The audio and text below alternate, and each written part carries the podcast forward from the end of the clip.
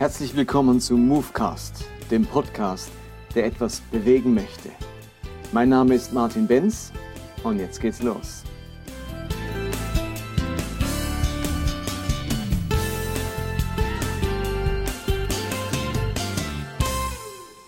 Willkommen zu Movecast 22.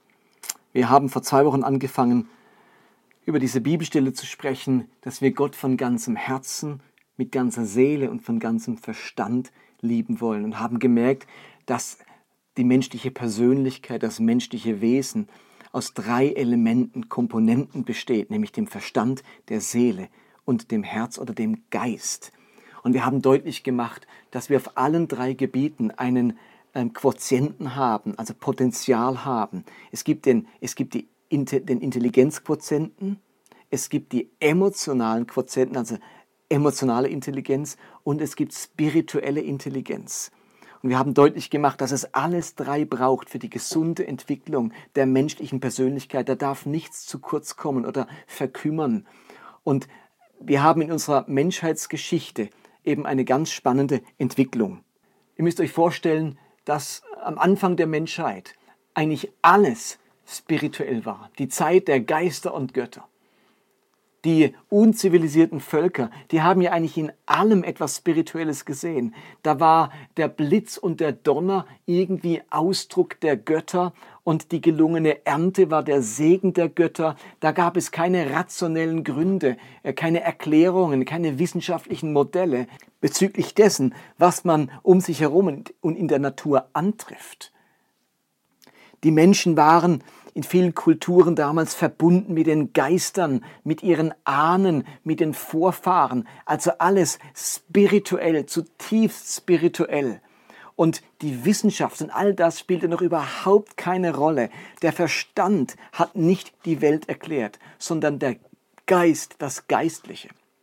Und das hat sich dann ähm, ziemlich stark verändert im Mittelalter, in der Scholastik, als die ersten Universitäten gegründet wurden, als plötzlich Literatur eine Rolle spielte, als man anfing mit Forschung, mit Entdeckung. Man wollte Gründ Dingen auf den Grund gehen, Dinge ergründen. Und seinen Höhepunkt fand das sicher dann in der Aufklärung, so ab 1700, also vor 300 Jahren, wo plötzlich die Welt erklärt wurde. Jedes Geheimnis wurde geklärt, jedes Rätsel wurde entzaubert. Wissenschaft und Forschung boomen. Ähm, jetzt äh, kommen äh, die großen naturwissenschaftlichen Umbrüche. Man entdeckt plötzlich ähm, das Sonnensystem und wie es wirklich ist und die Sterne. Das ist nicht länger einfach nur so von Gott aufgehängt. Man entdeckt das Weltall.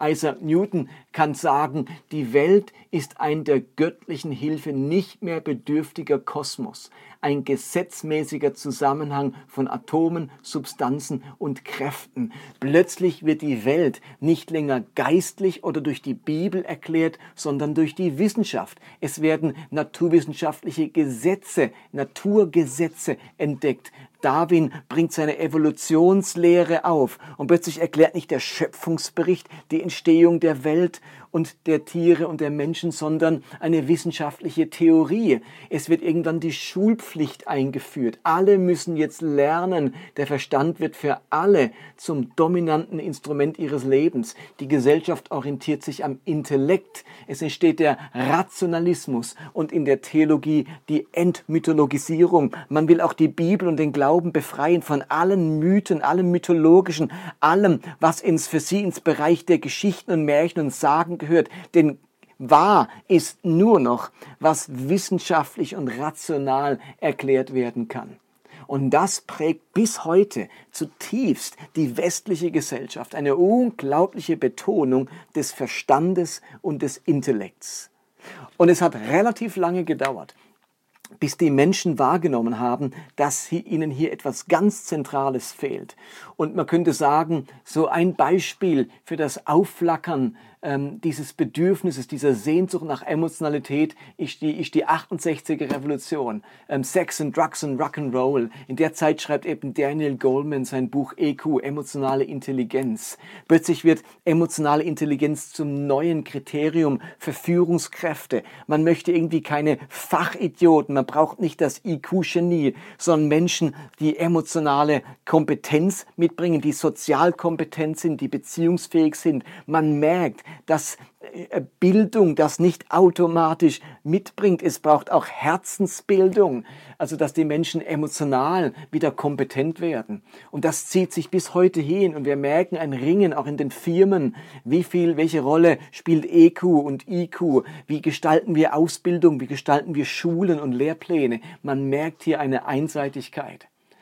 Und gleichzeitig haben die Menschen vor einigen Jahrzehnten wahrgenommen, dass es ihnen nicht reicht, die Welt nur rational zu erklären, nur wissenschaftlich. Die spüren, da muss es mehr geben. Es gibt mehr zwischen Himmel und Erde als das, was uns die Wissenschaft und das Mikroskop und das Fernrohr äh, sagen und weismachen. Es muss mehr geben. Sie sind auf der Suche nach Sinn, nach tiefgründigen.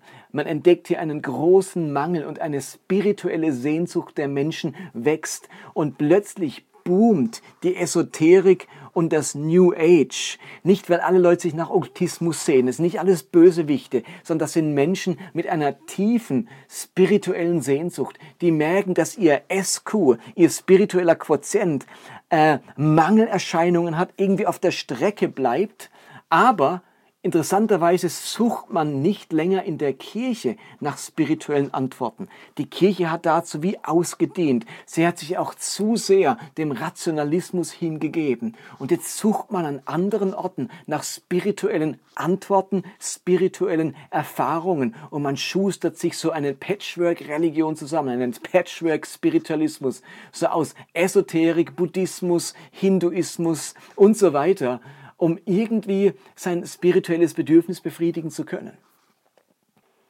Und nun ist es ganz wichtig, dass wir alle drei Dinge wieder zusammenbringen in unserem Leben, in unserem Glauben und auch in unserer Gesellschaft. Ich brauche den IQ, ich brauche den EQ und ich brauche den SQ. EQ-Intelligenz, IQ-Intelligenz und SQ-Intelligenz. Und wenn wir das kombinieren und alles drei leben und betonen möchten, dann ergibt das eben diesen Sei-Q. Diesen Begriff, den ich versuche zu prägen, also eine Ganzheitlichkeit im Leben und im Glauben. Und ich glaube, das gilt nun für unseren Alltag, wie wir mit Menschen umgehen, wie wir an das Leben herangehen, aber auch wie wir an unseren Glauben herangehen und auch wie wir Kirche und Gemeinde bauen. Wenn ich das mal jetzt ganz praktisch mache, mal ich als Pastor, der eine Gemeinde leitet, was heißt denn das für mich im Gemeindebau? Und zunächst mal eine Bemerkung, es gibt ein evangelistisches Gefäß, das wie kein anderes auf der ganzen Welt erfolgreich ist. Also die meisten Leute, die so im, im Gemeindekontext zum Glauben finden, die finden nicht einfach durch den Gottesdienst zum Glauben, sondern wenn ich rumfrage, wenn man Statistiken auswertet, äh, das bei Gemeinden anschaut nachfragt, dann ist es ganz oft der Alpha-Kurs oder Alpha-Life-Kurs oder wie auch immer er heißt in den Ländern, der ganz große evangelistische Erfolge mit sich bringt. Und mal unabhängig, was man inhaltlich vom Alpha-Kurs denkt, ich glaube, das Geheimnis vom Alpha-Kurs ist, dass es ein Sai-Ku Instrument ist. Zum einen bringt der Alpha-Kurs etwas für den Verstand, fürs Verstehen. Da gibt es jeden Abend Input. Da wird in einem kurzen Input irgendwelche ähm, lehrhaften, theologischen, biblischen Dinge gebracht. Und ich verstehe vielleicht etwas über den Menschen, über Gott, über die Welt besser. Es gibt mir was zum Verstehen, zum Nachdenken. Futter fürs Verstehen, für den Intellekt.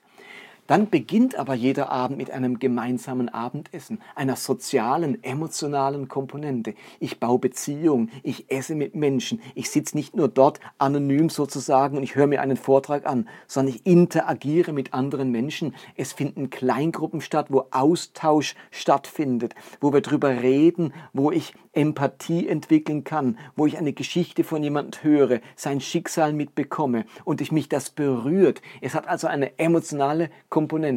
Und der Alpha-Kurs hat eine spirituelle Komponente. Einerseits dadurch, dass man miteinander, äh, dass da gebetet wird, aber vor allem durch dieses eine Wochenende, wo es ums Thema Heiligen Geist geht. Da geht man weg miteinander, ein Wochenende, und es geht ganz stark ums Thema Heiliger Geist, Erfüllung mit dem Heiligen Geist.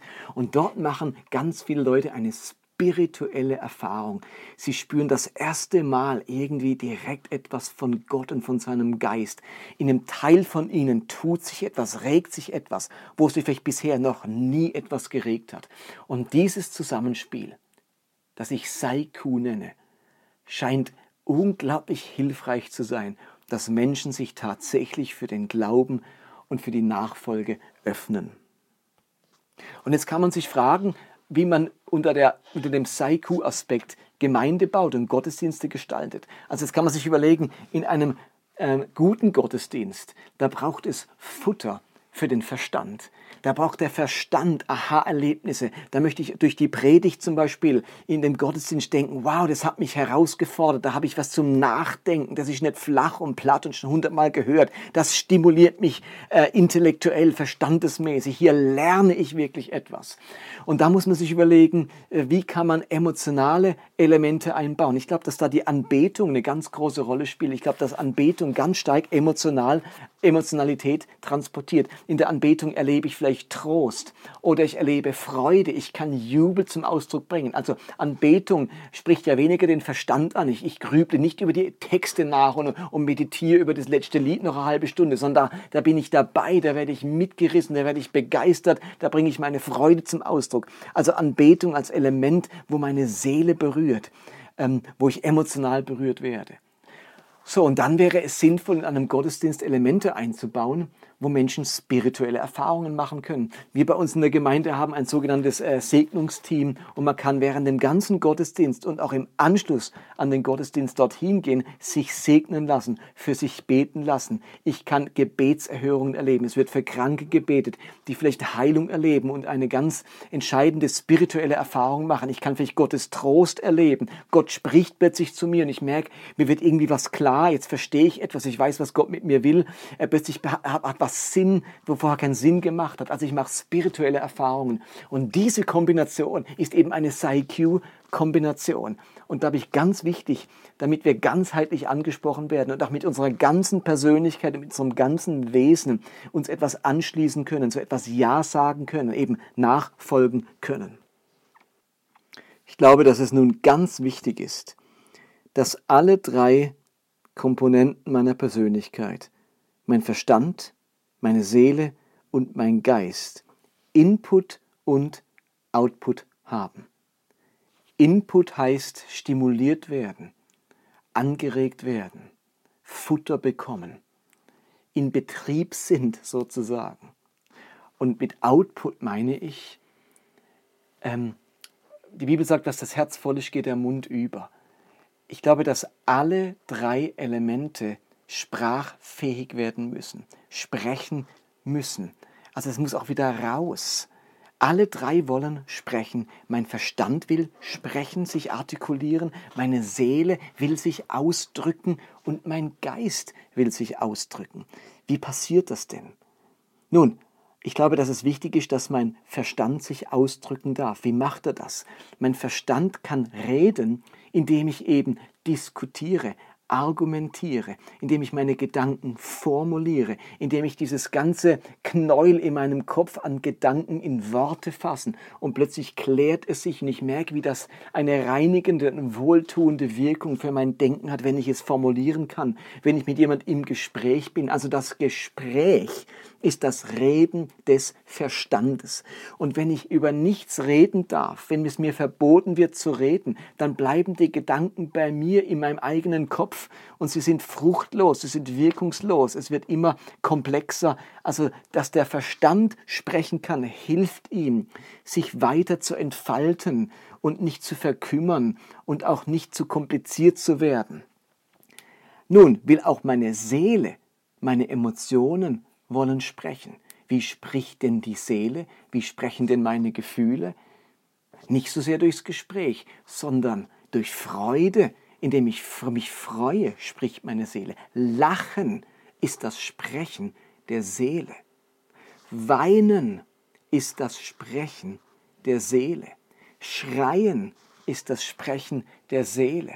Wenn man also einem Kind verbietet, sich emotional zu äußern, du weinst nicht, bei uns wird nicht geweint, dann wissen wir, wozu das führt. Oder mach nicht so blöd, lach nicht so oder so irgendwie mehr. Wenn man also Kindern dieses emotionale sich ausdrücken verbietet, dann wissen wir alle, dann verkümmert emotional etwas in der Seele eines Kindes. Emotionen müssen heraus eben, was, von was ich voll bin, will, will überlaufen, will nach außen dringen. Ich muss lachen dürfen, mich freuen dürfen, jubeln dürfen, jauchzen dürfen, weinen dürfen, klagen dürfen, jammern dürfen, stöhnen dürfen. Also meine Seele muss sprechen dürfen, sonst tut ihr das überhaupt nicht gut. Ich glaube, das verstehen wir alle. Jetzt ist die Frage, wie redet jetzt aber mein Geist? Wie kann mein Geist reden? Input für meinen Geist. Das bekomme ich vom Heiligen Geist. Ich merke, wie, wie der Heilige Geist mich inspiriert. Also Inspiration gehört übrigens noch zum SQ. Inspiration erleben. Äh, ist nicht nur eine Sache vom Verstand, sondern in mir etwas wird angeregt. Ganz tief in meinem Geist werde ich inspiriert. Das macht der Heilige Geist. Der inspiriert mich und so bekomme ich Input in meinem Geist. Aber wie spricht denn mein Geist? Nun, ich glaube, da gibt es zwei Elemente, die haben beide mit Gebet zu tun. Ich glaube, das Gebet ähm, das Reden des Geistes ist. Mein Geist redet, wenn ich bete. Aber mir ist auch bewusst, nicht nur der Geist. Wenn ich bete, redet auch der Verstand und auch meine Emotionen. Da flehe ich zu Gott, ich klage und so weiter. Das, Im Gebet ist das auch ein Element. Aber nun gibt es eine ganz spannende Bibelstelle im Korintherbrief, wo Paulus etwas Erstaunliches sagt. Im, Korinther, im 1. Korinther 14 geht es um die Geistesgaben, um die Charismen. Mir geht es jetzt gar nicht irgendwie um pfingstlich zu sein oder so. Ich möchte nur eins deutlich machen dass Paulus in Vers 14 etwas ganz Spannendes sagt. Er sagt dort nämlich Folgendes. Denn wenn ich in Zungen bete oder in Sprachen bete, so betet mein Geist, aber mein Verstand bleibt ohne Frucht. Und im Griechischen steht hier wirklich mein Geist. Nicht der Geist Gottes, wie es in manchen Übersetzungen steht. Nein, es ist wirklich mein Geist. Also Paulus glaubt, dass durch das Sprachengebet mein Geist redet zwar für den Verstand unverständlich, aber der Verstand ist jetzt auch nicht dran. Du bist jetzt nicht dran, Verstand. Du kannst lang genug schwätzen und Gespräche führen. Jetzt ist der Geist dran. Also in Sprachen beten, in Zungen beten, scheint von Gott eine Fähigkeit, also der schenkt Gott uns eine Fähigkeit, wie unser Geist sprechen darf. Und deswegen verstehen wir auch, warum Paulus sagt, ich will, dass ihr alle in Sprachen redet. Äh, und darum glaube ich, dass alle in Sprachen reden können und sollen. Mir geht es nicht darum, dass alle Pfingstler werden sollen, sondern ich glaube, das ist ein großes Geheimnis. Unser Geist ist in der Gefahr zu verkümmern, wenn er nicht sprechen darf. Und das Sprechen des Geistes vollzieht sich nicht ausschließlich, aber auch ganz, aber ganz deutlich durch das Sprachengebet. Denn wenn ich in Sprachen bete, so betet mein Geist. Wir sollten das unserem Geist gönnen, dass er im Gebet sprechen darf und der Verstand mal nicht dran ist. Und wer, das, wer da mit Erfahrung hat und das schon gemacht hat, der weiß, dass das auch eine ganz ähm, tiefe Wirkung hat in unserem Geist, dass uns das gut tut, dass uns das geistlich auferbaut.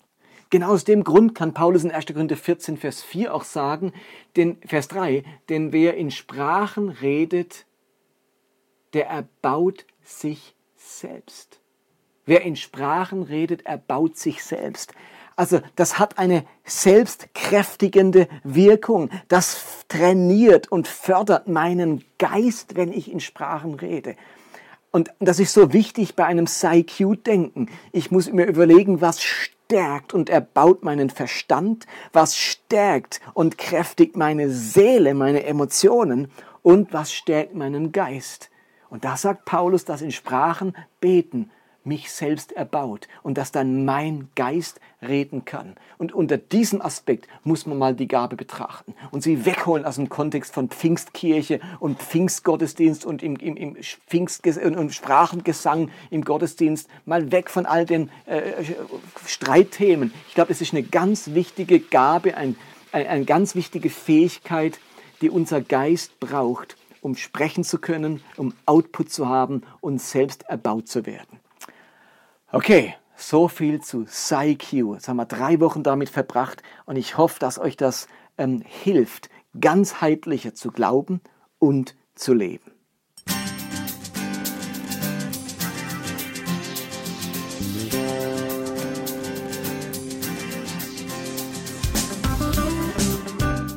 Das war Movecast für heute.